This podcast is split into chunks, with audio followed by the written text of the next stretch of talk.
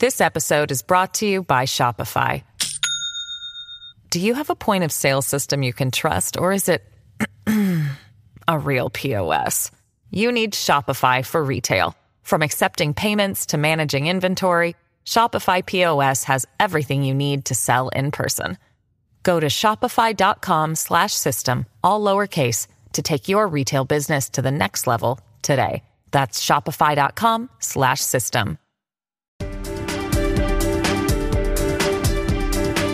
Welcome to Washington Today for Monday, February 27th, 2023. I'm Gary Sterkoff. Thanks a lot for joining us today. We're at the start of a busy week here in Washington. Congress is back after their President's Day recess. The House gaveling in at 5 p.m. Eastern Time. On the agenda, a resolution expressing condolences for Turkey and Syria earthquake victims and commending U.S. and international relief efforts. In the Senate, work on the nomination of Jamar Walker to be a U.S. District Court or U.S. District Judge for Eastern Virginia.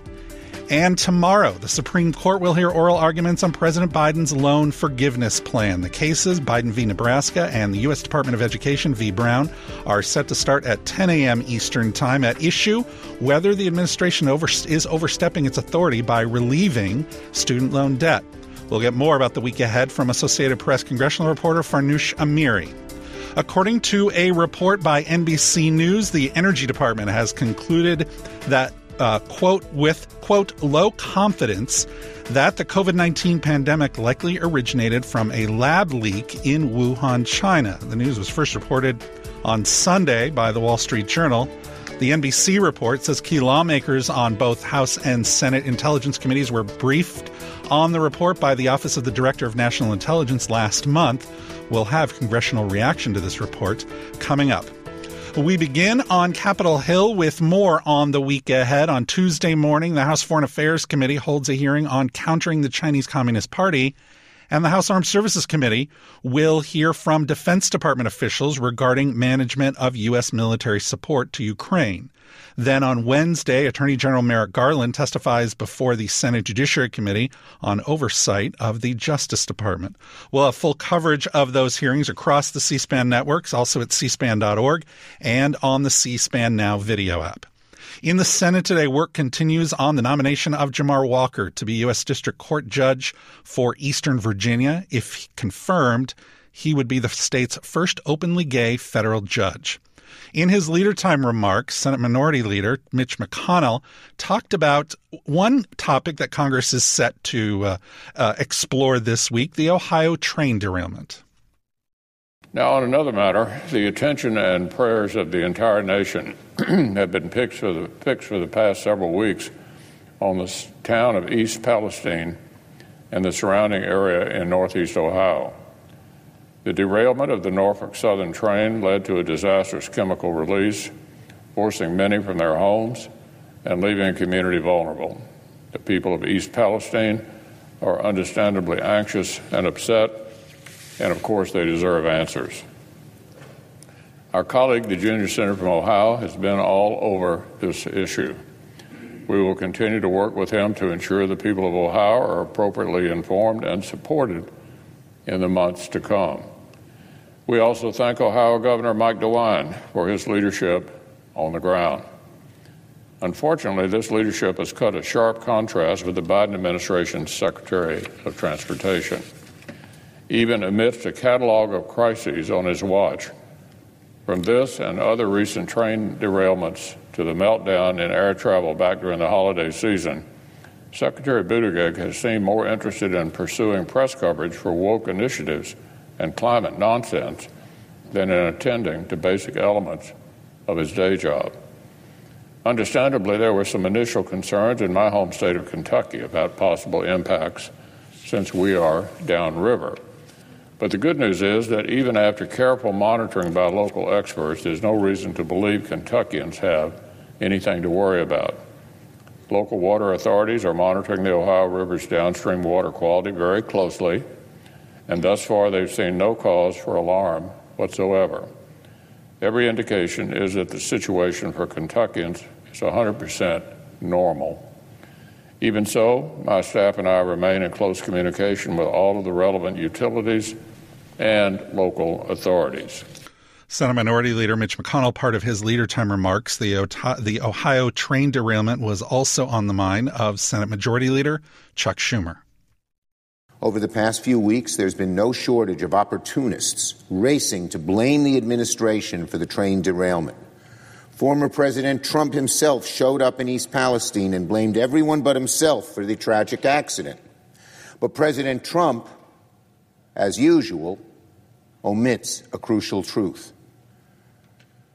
The Trump administration spent years working to loosen safety regulations intended to make these types of accidents less likely. They're in the behest of the big rail companies. When President Trump entered office, rail companies spent millions pushing for repeals on all sorts of safety regulations, from inspection requirements, mandates for newer brakes, and rules governing the number of employees required to operate a train.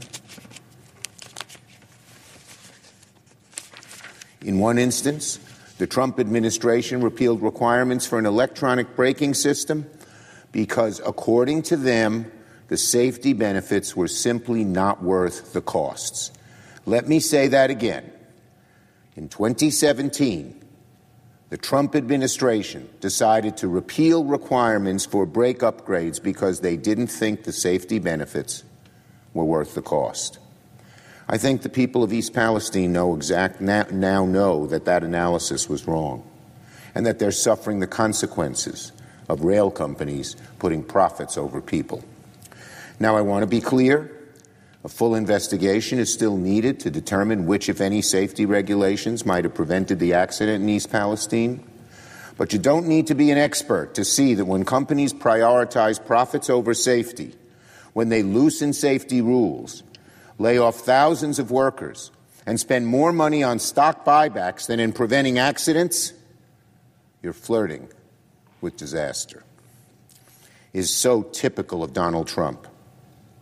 He does the bidding of corporate special interests, and it leads to serious harm to the American people. And when he gets caught, he turns around and blames someone else. It just doesn't wash. The American people see through it.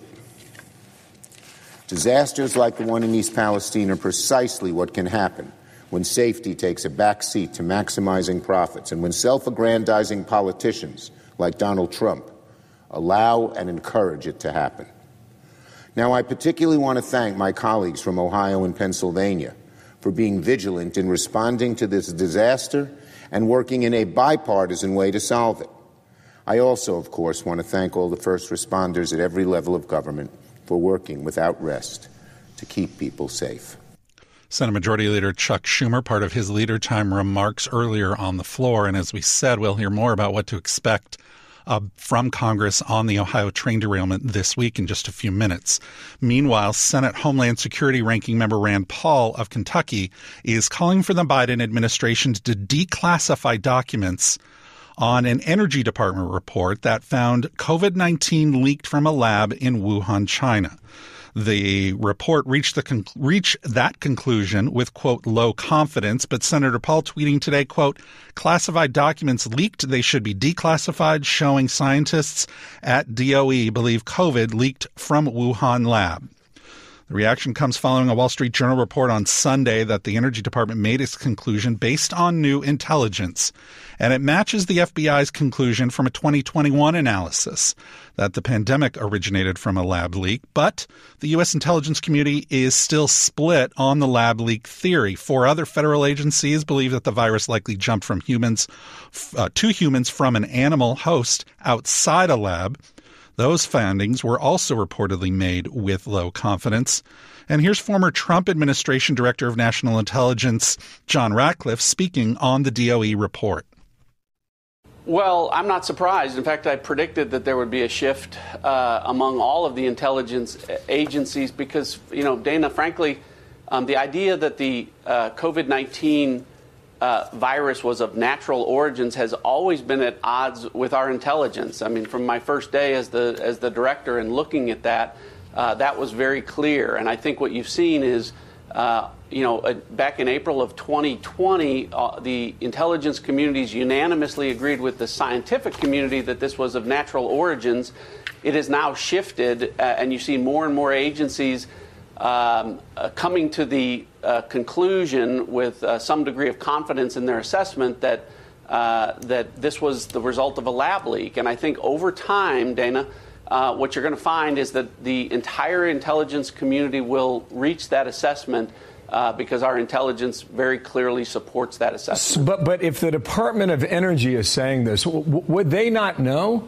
Well, it, uh, what I didn't understand about uh, Jake Sullivan's comments is the, the Department of Energy has been involved, like other their intelligence components have been involved with this from the beginning. And um, you know, not to get too technical on this bill, but from the beginning, uh, it has been clear that scientists have not been able to explain why there's something called a furin cleavage site within the genetic makeup of the COVID 19 virus. And, and that's why you had these scientists privately in emails conceding, I don't know how this occurs in nature. Um, that is something that happens when uh, scientists insert a snippet of genetic material uh, into manipulated viruses. And so, from the beginning, there has never been an environmental source for COVID 19. There has never been an intermediary host um, identified. And why that's important for, for, your, for your viewers is with the original SARS virus and with the original, with the, uh, with the MERS uh, virus, those intermediary hosts were found within a matter of months. We're now three and a half years uh, from the origins of COVID 19, and no intermediary host, nothing tying this to the natural world has been found, which is why you see all of these scientists and now intelligence agencies backing away from prior assessments, backing away from the idea that there was possibility of natural origin, and moving to the assessment that this was the result of a lab leak. Former Trump administration director of national intelligence John Ratcliffe speaking on Fox News. The report was also a topic at today's White House briefing. Here's National Security Council spokesman John Kirby. John, on the um, Department of Energy's findings, the lab leak most likely caused the pandemic. How should Americans resp- uh, How should Americans understand China's response here? Um, saying that this is politically motivated, it's a lie, there's no science to back it, and swatting down this information. Well, I can't speak for the Chinese, and I wouldn't uh, endeavor to, to do that. Um, but just let me back up a little bit. The president made uh, trying to find the origins of COVID a priority right when he came into office, and he's got a whole of government effort designed to do that. Uh, there is not a consensus right now in the U.S. government about exactly how COVID started. Uh, there is just not an intelligence community consensus. And I would add that one of the things the president did was he he's the one who tasked the national labs, which report up through the Department of Energy, to study this as well. So it wasn't just an effort that was confined to the intelligence community. That work is still ongoing. The president believes it's really important that we continue that work and that we find out as best we can how it started so that we can better prevent a future pandemic. I mean, it's in, it, that's the, the idea here is to get ahead of it so that you know, should there be another one or should there even be the signs of another one, we can better get ahead of it. China, though, is, is pretty clearly accusing the Biden administration of smearing them and, and trying to say that this is baseless people shouldn't believe it, and it's a politically motivated attack. I'm not going to get ahead of uh, of where we are in the process, Jackie. We the the intelligence community and the rest of the government is still looking at this. Um, it, it, there's not been a definitive conclusion, so it's difficult for me to say. Nor should I feel like I should have to defend uh, press reporting uh, about a possible preliminary indication here. What the president wants is facts. He wants the whole government designed to go get those facts. And that's what we're doing. And we're just not there yet. And when we're there yet, and if we have something that is is um, is ready to, to be briefed to the American people and to Congress, then we're going to do that. How will the president respond to China, though, if, if it's determined that they lied about all this and now are trying to paint the administration as in, in such a negative light? How, how will he respond to to Xi and and um, well, let, us not get ahead of where we are in the process right now. We, we, there is not a consensus on what caused COVID to start. The president wants to understand that so we can prevent better future pandemics. He's made that a priority, and I just don't. We don't have an answer to speak to, and I certainly. So, given that we don't have a consensus, it would be foolish for me to get out ahead of speculation on hypothetical situations to come. We just aren't there yet. National Security Council spokesman John Kirby. And as we heard, the Chinese Foreign Ministry is dismissing this new report. Spokesperson Mao Ning said, quote, certain parties should stop rehashing the lab leak narrative, stop smearing China, and stop politicizing origins tracing. Here's more with John Kirby. Follow on the um, lab leak theory. It, back in October 2021, it was also the case that there was no consensus from the intelligence community, um, you know, where COVID came from. Without revealing sensitive information, has the IC gathered new information, new intelligence since then that might have led DOE to draw a different conclusion? We, again, without confirming the press reporting on the Department of Energy's work here, um, and the context for them is that they run the national labs, and the president wanted the national labs involved here. Again, a whole of government effort. Um, the work is still ongoing. There hasn't been a final conclusion uh, arrived at here, and not everyone in the intelligence community or across the government necessarily has come to a, a consensus view here uh, on how it started. But I want to go back to what I said before, and that's that um, that uh, we the president believes it's important to know so that we can better prevent future pandemics. And obviously, regardless of what um, what the source is, uh, it's important for people to know that that scientific research can still occur, needs to occur, uh, in a safe and secure manner. National Security Council spokesman John Kirby at today's White House briefing. The Supreme Court will hear oral arguments for two cases tomorrow that challenge President Biden's student loan forgiveness program. The cases Biden v. Nebraska and U.S. Department of Education v. Brown. And millions of borrowers could see up to $20,000 of their debt canceled depending on how the Supreme Court rules. How and when the justices rule will also determine when payments on federal loans will resume. They've been in a pandemic related pause for nearly three years, but the Biden administration has said that payments will resume 60 days after litigation is resolved or at the end of August, whichever comes first. The oral arguments set to begin at 10 a.m. Eastern Time tomorrow morning. You can hear it here on C SPAN Radio and watch it on C SPAN 3 and at cspan.org. And with more on what to look for this week on Capitol Hill, here's Associated Press congressional reporter Farnoosh Amiri. You know, this is the first week after a two week recess. Obviously, um, you know, House and Senate are catching up on the news of the week, especially, you know, the Ohio train derailment is an area of focus. You know, members of both parties, of both chambers, have pledged to look into it um, obviously with different lens and different angles. Um, but I think that's one thing we're going to see play out this week. One of, you, one of your pieces with your colleague uh, Lisa Mascaro last week, uh, the headline of that piece said, Border Biden's COVID House GOP casts a wide net in probes in terms of oversight uh, what of those hearings, what will we see this week, even though it is a short week in terms of oversight? So, I mean, the the main uh, offering for House Republicans this week is going to be the China Select Committee. Um, obviously, this was something that started in a bipartisan fashion. More than 100 Democrats voted to create this um, select committee, but we're really going to see the test of that bipartisanship this week. You know, they're going to have some former Trump administration officials come and testify, um, some Chi- Chinese dissidents come testify, but this is really going to be the first time we're going to see Congress address the Chinese spy balloon, and Democrats and Republicans are going to be able to see if they can have a unified message against China. Yeah, it's almost like where do you start to begin with China? In the two weeks they've been off, you had the Chinese spy balloon a couple of weeks ago, certainly the beginning of, uh, of, of February. Then the the recent uh, efforts by the Chinese to call for a, a ceasefire in, in, Russia. certainly, the agenda for that that select committee just got a little wider. Yeah, and I think that's going to be a challenge for them. Like, how how do you focus? You know, China is a large country. It has you know wide geopolitical um, you know influence and and reign, and so they're you know going to focus on both domestically. One of the issues that you know you ha- you were showing clips of Mike Gallagher yeah. um, on on Face the Nation, and one one of the focus areas is going to be, you know, how China cracks down on U.S. you know people on U.S. soil. They, you know these outposts, these police outposts that they have in cities like New York City. So that you're going to see some of that, but I think we're going to see more of a unified message in the beginning. But it's it's unclear if that'll last. The you touched on this momentarily, and the headline reflects it here in the Washington Times. Committee launches probe into train derailment response. The House Oversight and Accountability announced a probe into the administration's handling of that earlier on. What are, as as they've been off on on the break, on the President's Day break, what are you picking up from social media, et cetera, that members are concerned about?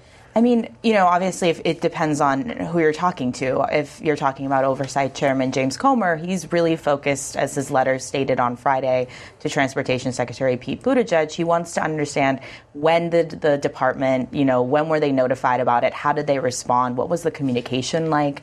And, you know, many people, similarly to the Chinese spy balloon, many Republicans believe that, that Buttigieg and the Biden administration as a whole did not respond as adequately as they could have. Uh, additional hearings this week, including include the Attorney General coming before Congress on uh, Wednesday, uh, Tuesday or Wednesday. What is this? Just one of the regularly scheduled, or is there a specific issue involved? This is one of his regularly scheduled appearances before Congress. He's going to start in the Senate in the Judiciary Committee.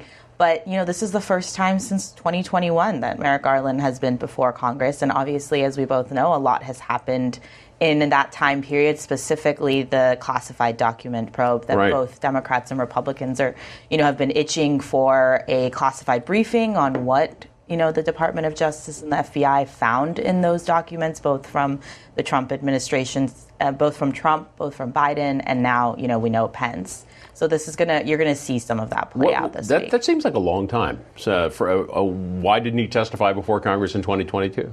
I mean, it's this is the annual. I mean, the, the, every session Merrick Garland comes before, or the Attorney General comes before Congress. Um, it just happens that in this period of time, obviously, there have been several investigations that both Republicans and Democrats have, are looking to that involve the DOJ, that involve the FBI, and now we're going to see some of that play out. there's a, there's also a House Homeland Security Committee hearing this this week. Um, is, uh, is there still consideration of Im- impeachment of the Homeland Security Secretary um, Mayorkas?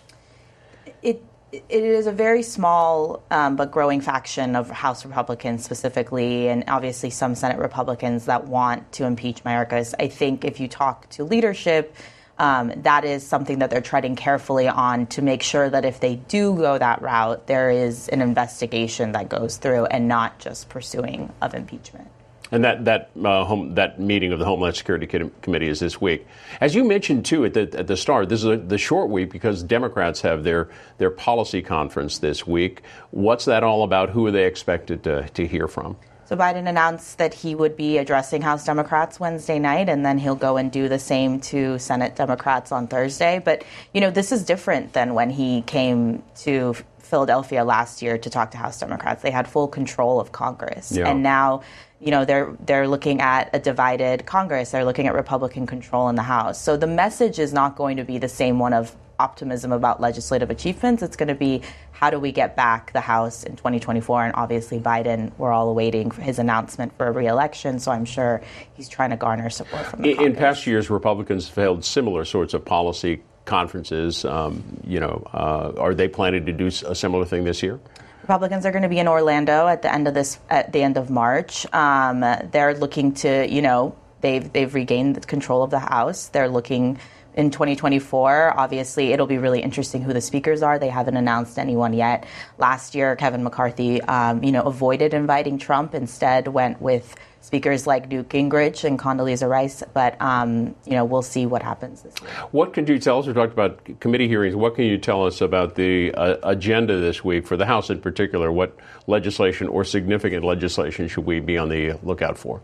This week, as you mentioned, because of the House Democratic retreat, is, is a, a lighter legislative week. Um, we're going to see some resolutions in support of, you know, aid and, and helping out the communities in Turkey and Syria who have, um, you know, suffered from that devastating earthquake. But um, mostly, we're going to see, you know, the Select Committee on China is going to be their their biggest offering this week, and we're going to see how that plays out.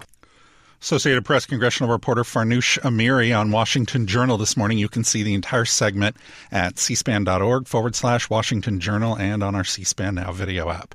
And late today, an update from the office of Senator John Fetterman. He's the Pennsylvania Democrat who checked himself into the Walter Reed Medical Center on February 16th for treatment for clinical depression. His communications director, Joe Calvello, released a statement earlier today which reads in part quote john is doing well working with the wonderful doctors and remains on a path to recovery.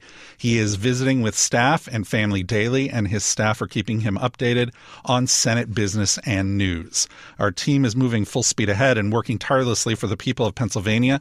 We appreciate the flood of well wishes. However as we have said this will be a weeks long process and while we will be sure to keep keep folks updated as it progresses this is all there is to give by way of an update. Part of the statement of Joe Calvello, Communications Director for Pennsylvania Democratic Senator John Fetterman. You're listening to Washington Today. This episode is brought to you by Shopify. Do you have a point of sale system you can trust, or is it a real POS? You need Shopify for retail. From accepting payments to managing inventory, Shopify POS has everything you need to sell in person. Go to shopify.com slash system, all lowercase, to take your retail business to the next level today. That's shopify.com slash system.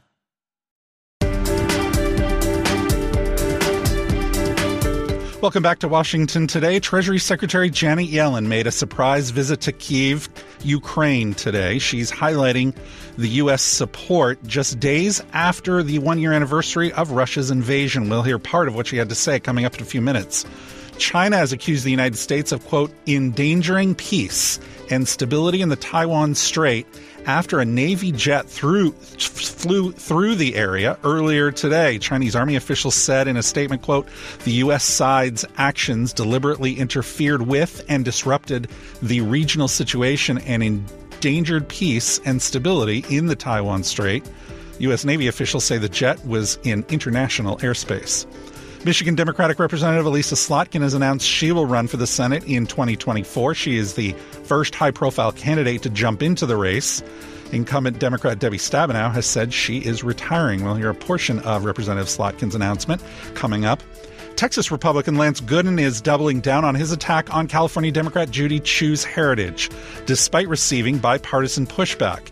In a tweet on Sunday, Representative Gooden pointed to Representative Chu's vote against a resolution creating a select committee to investigate China, saying, quote, it's not xenophobic to question where her loyalty lies. His attacks began last week when Representative Gooden suggested that Representative Chu should not receive access to sensitive classified materials because she defended Dominic Ng, who President Biden appointed to lead U.S. trade interests in Asia. Ng has been accused of having ties to the Chinese Communist Party. Judy Chu is the first Chinese American woman in Congress. She told The Hill that Representative Gooden's comments are, quote, absolutely outrageous and racist. The Supreme Court has announced it will review the constitutionality of the Consumer Financial Protection Bureau's funding mechanism. Lower courts have split on the issue of whether the CFPB's funding through annual transfers by the Federal Reserve violates the Constitution's Appropriations Clause, which establishes Congress's power of the purse. The CFPB was created after the 2008 financial crisis to enforce consumer financial laws. Treasury Secretary Janet Yellen made a surprise visit to Ukraine. She appeared in Kiev on Monday. She's highlighting U.S. support for the country days after the one year anniversary of Russia's invasion. As we mark one year since the beginning of this full scale invasion, the message I bring you from President Biden is simple America will, will stand with Ukraine for as long as it takes. The Treasury Department is responsible for imposing international sanctions against Russian individuals and entities and overseeing U.S. economic aid to Ukraine. Treasury Department officials said Secretary Yellen was in Kiev to announce the recent transfer of another $1.25 billion in aid to the country. Ukrainian President Volodymyr Zelensky posted a video to his Telegram channel showing him welcoming the secretary and thanking her for her support. Last week, Russian President Vladimir Putin announced that Russia was suspending its participation in the New START treaty. That's the last remaining nuclear arms control agreement between the U.S. and Russia. And earlier today, at an event held by the Brookings Institution, Robert Einhorn, who is the former State Department Special Advisor for Non-Proliferation Arms Control, along with Mallory Stewart, who is currently Assistant Secretary of State in charge of arms control, talked about what the U.S. could expect following President Putin's announcement. To my knowledge, they've they haven't said anything about all of the notifications, the data exchanges, all of that, uh, which gives us uh, give us a, a much clearer understanding of uh, uh Russian strategic uh, activities. Um, you mentioned that we have approached the Russians uh, to try to get answers. Have we gotten any clarification? What's your your assessment of the activities that they're going to suspend? So, aside from the information that you just recounted, we haven't received any formal notifications um, uh, with respect to the treaty that suspends um, additional notifications, right? So we're following, as you are, what um, the Russian government has said uh, through its, you know, speeches and communications beyond the formal treaty notification process. Um, the suspension hasn't been officially effected yet in the sense that we're still receiving notifications as recently as today under the treaty, regular notifications. But we expect that as soon as that suspension has been formalized, that those will stop um, pursuant to what we've heard um, from our Russian colleagues. So we're trying to follow up with them to truly understand what else could be included um, in the suspension and what could be continued. Um, but right now, we expect it will just be the launch notifications under that 1988 agreement, um, and that they said they will abide by the actual numerical limitations. Um, uh, whatever they're prepared to do, uh, is the Biden administration prepared to continue uh, providing the New START mandated notifications regardless of what the Russians do? Yeah. We're looking at the available options right now. I think it really will depend how this um, suspension is affected, how it moves forward, uh, what the reasons that they actually formally provide us for it, and what they end up providing in terms of information. I think you know, we're not sure right now. It's very much an open question since we haven't seen their formal notification. Uh, so we need to figure out what we're going to be able to do once we understand what they're intending to do.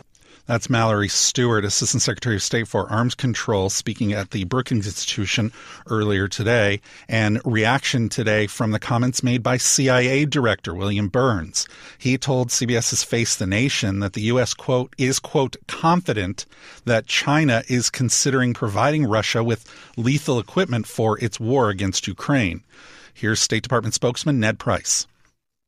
On military support from Beijing for uh, for Russia's war against Ukraine, the secretary said on Friday that it could make a material difference on the battlefield. Do you have any more on that assessment? What kind of impact would that have on the conflict?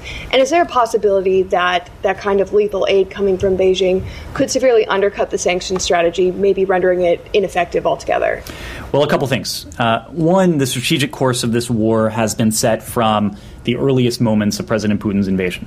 Uh, this has been a strategic failure from the earliest days when President Putin sent his forces across the border in an effort uh, to topple the Ukrainian government, to subjugate the Ukrainian people, to erase uh, Ukraine's identity, and to deny its democracy and its freedom. Of course, uh, that has failed. It will continue to fail. Uh, and we don't envision anything changing uh, that uh, strategic outcome for Ukraine or for Russia uh, for that matter. Nevertheless, if a country like the PRC were to provide lethal assistance to uh, Russia for use in Ukraine, it would obviously have dire consequences for the people of Ukraine. Uh, we've seen the impact that the provision of UAV produced, uh, excuse me, Iranian produced UAVs uh, has had in Ukraine, the way in which these drones have targeted civilian sites have targeted uh, energy transformers, energy uh, production facilities as well. Uh, the way in which President Putin has sought to enlist them in his effort to weaponize winter uh, against the people of Ukraine. Uh, now, of course, the PRC has at its disposal uh, technology and resources that Iran doesn't have, and so one could imagine. Uh, the implications of the provision of significant amounts of, of lethal assistance. It's for that reason that we don't want to see it happen. Uh, we're continuing to warn very clearly uh, about the consequences that would befall Beijing should it proceed down this path. Ultimately, Beijing is going to have to make its own sovereign decision. Uh, our goal is to see to it that Beijing makes informed decisions. These decisions need to be informed by very clear and direct warnings from senior U.S. officials, including Secretary Blinken, when he met with Wang Yi in Munich, uh, that there would be costs and there would be consequences if uh, the PRC were to uh, go down this route. Uh, to your second question about sanctions evasion.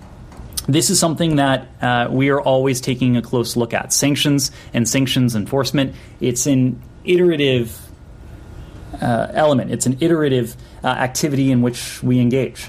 Uh, we are constantly looking at our sanctions. We are regularly rolling out new sanctions in response to information that becomes available to us as we see trend lines, uh, as we see uh, the actions of entities and actors around the world. Uh, in fact, you saw a number of those, uh, to put it mildly, rolled out uh, on Friday, but we're also always working with countries around the world on the question of sanctions enforcement.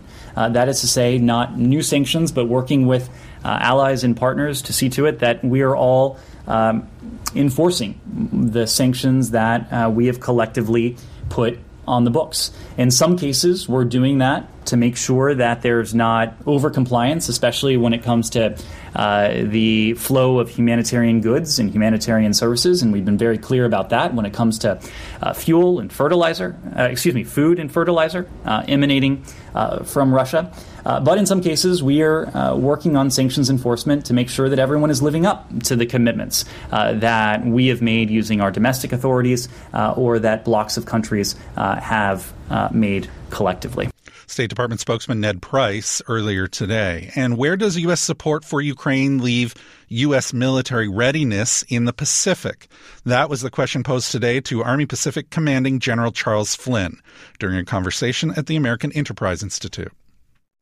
On a scale of, say, 1 to 10, particularly you, General Flynn, how concerned are you that what is needed to help continue to decimate the Russian threat by the Ukrainian military might impede our ability to assist regional allies in Asia? Yeah, well, um, I have, our forces are ready, so I don't have a readiness concern. And if I tie together the previous question, um, the other thing I think that's a lesson that I think is important for our forces uh, being ready and being forward is um, as you're seeing in Europe, our, our weapons work compared to some other countries. And there's confidence in the region about our systems Javelin, HIMARS, Stinger, you name it. So, again, I think that our positioning forward through the ways that I was describing creates conditions for operational endurance and it increases the confidence of our allies and partners in our interoperability. So, um, you know, the secretary and uh, and I and the chief, we've had a number of conversations. They're continuing to go on about uh, prioritization.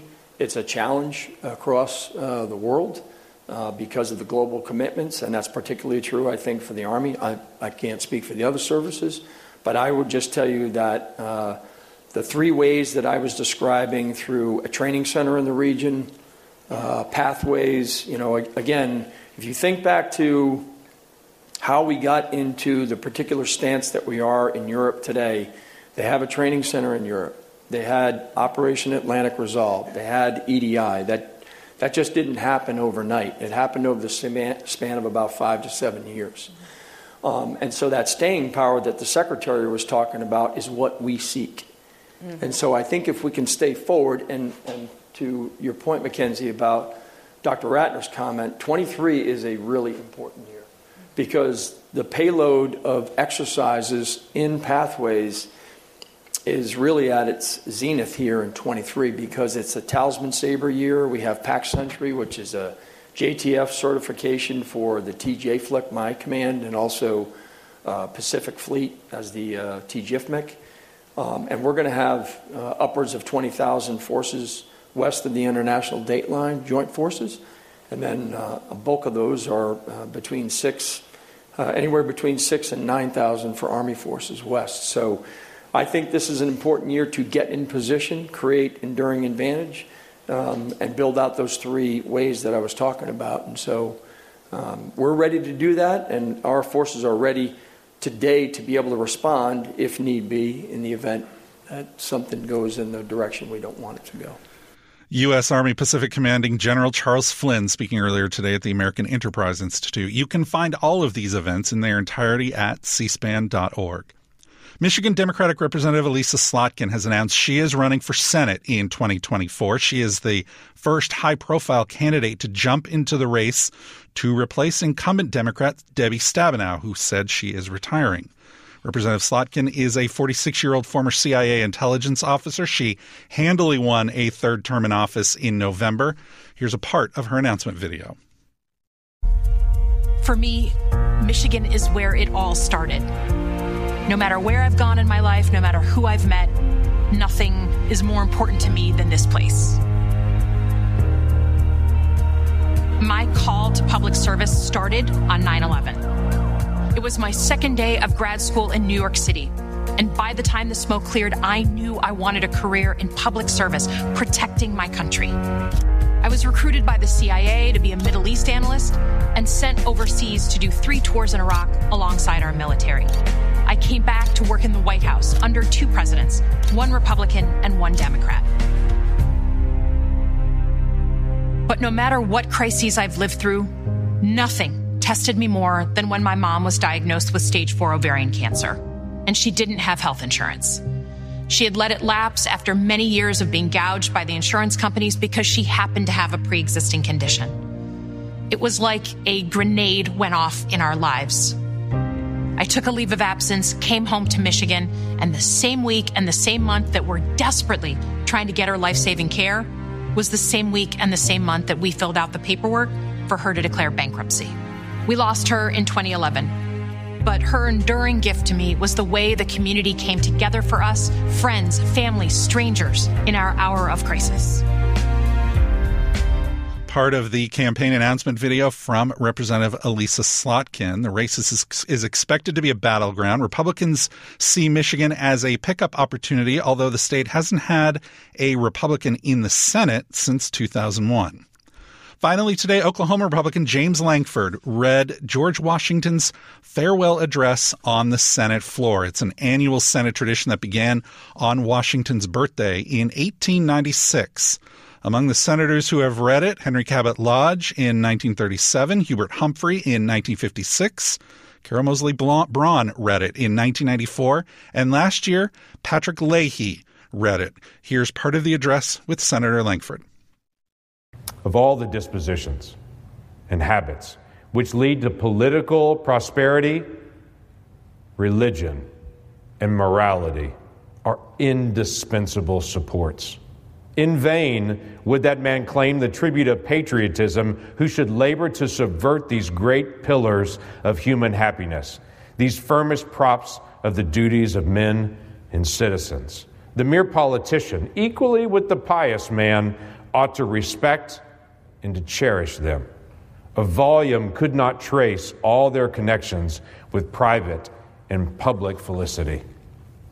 Let it simply be asked where is the security for property, for reputation, for life, if the sense of religious obligation desert the oaths which are the instruments of investigation in courts of justice? And let us, with caution, indulge the supposition that morality can be maintained without religion. Whatever may be conceded to the influence of refined education on minds of peculiar structure, reason and experience both forbid us to expect that national morality can prevail in exclusion of religious principle. Oklahoma Republican Senator James Lankford reading part of George Washington's farewell address on the Senate floor. You can see the entire speech at cspan.org and on the C-SPAN Now video app. That's also where you can find this program as a podcast. You can also find it wherever you get your podcasts. And if you'd like more on the stories that are shaping Washington, subscribe to C-SPAN's evening newsletter, word for word. Just go to cspan.org forward slash connect to subscribe. I'm Gary Stairkoff. Thanks a lot for listening today to Washington Today.